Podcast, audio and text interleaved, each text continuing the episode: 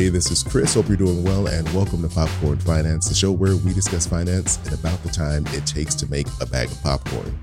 It may not come through in the podcast all the time, but I'm, I'm a pretty anxious person. I'm very risk averse.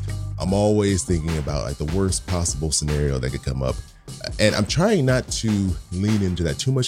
But I still kind of respect that fear I have. And when I saw this new book that just came out from one of my favorite people, Farnoosh Torabi, I felt very validated. So before I go any further, Farnoosh, welcome to the podcast. Thank you, my anxious twin. All right. It's nice to know, to know you're not alone, right? Like it feels like I'm the only one over here stressing out about every single element of life. I mean, the world's a scary place, and I think you can be fearful and courageous. I think that there mm. those two things can live in harmony. And I want to give fear a rebrand with this book, right? Because you know, have you been outside? The world's scary. Even inside, it's scary. I have two kids. I'm terrified all the time. I think that it's not genuine or honest when we're like, oh, we're just going to be fearless. I want to offer something different, which is that how about we learn how to engage with fear in such a way where we can learn from it? Fear shows up for a reason, usually.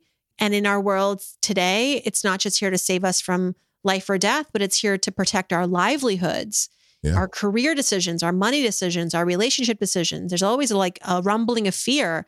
So let's get in touch with all of our feelings, the good and the quote unquote bad. Exactly. And for those of you listening, if you don't know who Farnoosh is, if somehow you've not come across her amazing podcast, So Money, she's also an author many times over. But your latest book, which I have here, A Healthy State of Panic, really dives into those emotions you're talking about, the embracing of fear in so many areas of our life where we're told to be fearless. But that's not always a great thing. There's, there's some good uses for fear. Yeah. I mean, what do I mean by being healthy fearful or healthy panic? Is like you're taking smart risk assessments, you are analyzing situations, you are reading rooms, you are extrapolating uh, a, a scenario where you're like, if I do this, then this is what it's going to potentially look like and cost for me.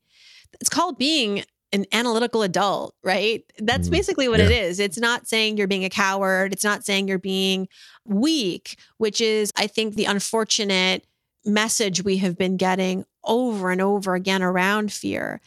I think being fearful and looking at your fears is really like looking at yourself. Because mm. what yeah. you're afraid of, Chris, and what I'm afraid of, sometimes there's overlap, sometimes there isn't, but it tells a story, right? Of like your lived experience if I'm afraid of political unrest more than somebody else, maybe it has something to do with the fact that my family is from Iran, right? And they came here with the hope of escaping the tyrannical regime there in their homeland to come here and, and have a better life, never forgetting where they came from.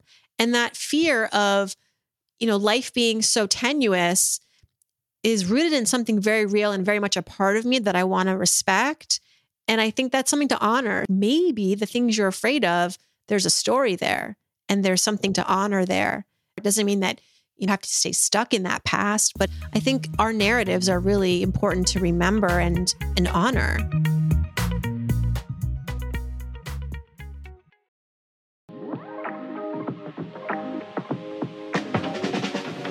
what I love about your book is that it's not just about money. There's so many personal stories you put in, and you cover so many areas of uh, our lives in which fear can be a, a, tool that we can use.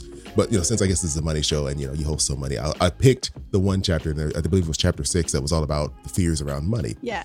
Uh, one of the things that really stood out to me was there's this this part in there where you say that it's a it's a healthy practice to examine our fears, examine those like worst case scenarios. Yes and not to run away from them and let the fear kind of build up. So how do you do that when it comes to money? Because that can be really scary to be like, well, what are all the worst possible financial things that could happen to me in the next, you know, year or month? Yeah, I think it's important to get really specific and personalize your financial fears. A lot of times we run around with these abstract fears of recessions and stock market crashes and those are valid fears but i think they're not really helpful in that way in that mindset you have to really understand what could be the implications of those things happening in your life so that you feel more personally motivated to go do something about that potential.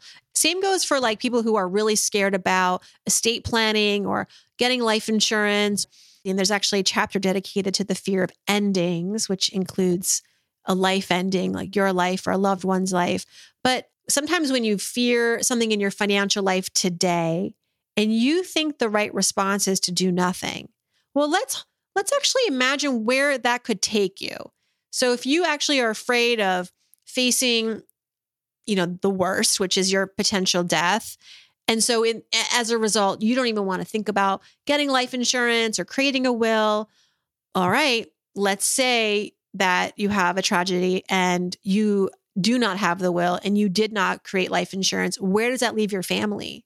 Mm. They're going to be despondent. Yeah. And that is not what you want. You know, I think that sometimes we don't extrapolate the fear to go, oh my God, what, how, how bad could things actually get? I'm afraid today of investing, for example, because, oh, the market is really volatile and money is a limited resource. I get all of that. You know, that is not an irrational fear, but it's not being helpful to just think of it as sort of like, oh, what if the market crashes and I guess I just won't invest? Okay, well, I'll raise you that fear. Okay, imagine you don't invest and then you're 88 years old, you're calling your adult children for money and you're working under very unflattering lights at Costco. Okay, that is scarier, more terrifying to me than maybe I invest today and yeah, the market's going to go down, but you know what? Actually, it also goes up. It goes up more than it goes down. And sometimes when you have a fear of money, it's really asking you to get educated. That's what the fear mm. wants you to do. Yeah. Which is, I mean, let that be the first assumption when the fear of money shows up is like, maybe I just need to learn a little bit more about what I'm about to take on because fear loves to live where there is illiteracy and a lack of knowledge. And I face that every day. You know, either I, I don't never go through life assuming I know everything. I'm always curious and I'm always assuming that there's more to learn which is probably why I'm always terrified. but no, no, that I I love the way you put that. That was that was beautiful because when we're afraid, right? We're afraid because there's a lot of things we don't know. I mean, obviously, there's there's things you can know about and still be afraid of it. I, sure. That can still happen, but there's a lot of fear in the unknown because in the unknown, everything's a possibility. It's infinite possibilities that could go wrong, but taking like facing a little bit of that fear, kind of stepping in and say, okay, I'm going to educate myself a little bit more. And I'm going to look at, like you said, what type of life insurance would I need? What what what type of unemployment benefit would I get? Right. Like all these things, understanding them, it's not going to, you know, it's, it's not going to stop it from happening. If it's going to happen, it's going to happen. But being prepared for it is a lot better. it can be a lot more comforting than just going in blind and saying, well, I'll see what happens when everything falls apart. And we all want to make the best decisions we can. We can't do that without information. We don't want to be on the other side of an event thinking, oh, if only I had known X, Y, or Z. If only I'd been more prepared. That's the stuff that we can actually control. You, know, you cannot control the markets. You cannot control your employer's decisions to downsize or upsize or sideways size, but you can control your understanding of what is likely to happen or not likely to happen. This book isn't about how to use fear so that everything works out perfectly. it's so that you can use fear so that you can be on the other side of life's crossroads feeling like I did this with the best knowledge that I had at the time, with the research that I did, and and also doing something that I felt was really aligned with who I am. Because sometimes fear is telling you, like, do it your way. If you're scared, maybe you got to do it your way and not the way everybody else is doing, because that other way is pretty frightening. Yeah, oh, exactly, exactly. Like trust yourself sometimes. Like this, sometimes your your your mind, your heart is telling you one thing for for a good reason. Exactly, exactly. Just trusting your instincts, which it can be really hard, I think, these days with so much noise and a lot of influence on the internet and social media. You kind of start to not trust yourself, and I think that's when decision making gets really, really hard and complex and complicated and confusing. And I think fear can be like the tool you didn't even know you could leverage that's like constantly showing you who you are. Mm, yeah. Farnoosh, thank you so much for coming on there and breaking some of this down because I think it's so quick for us to dismiss fear and want to get away from it. But I love the perspective you have in your book about embracing it and using it for very positive forces and, you know, improve things in your life in ways that you didn't even think about. So if people want to connect with you more online, where should they go? Thank you so much, Chris. Well, you can hang out with me on my podcast. It's the So Money podcast, available everywhere that you love to listen to podcasts. And I'm I love having fun on Instagram. I don't know about you, Chris, but I love Instagram. Same. Send me a DM. I'll probably reply. It's a great place to ask me questions or tell me you're reading the book and what you love about it. I uh, I appreciate all the all the feedback. Yeah, and I highly recommend everyone go check out A Healthy State of Panic. I'll put a link in the show notes so you can go grab a copy for yourself. Thanks so much, Chris. And I think our popcorn's done. I think it is. So I guess we'll get out of here. But thank you so much for your time. It was really great having you on again. My pleasure. Your boy keep it popping like Mary Poppins.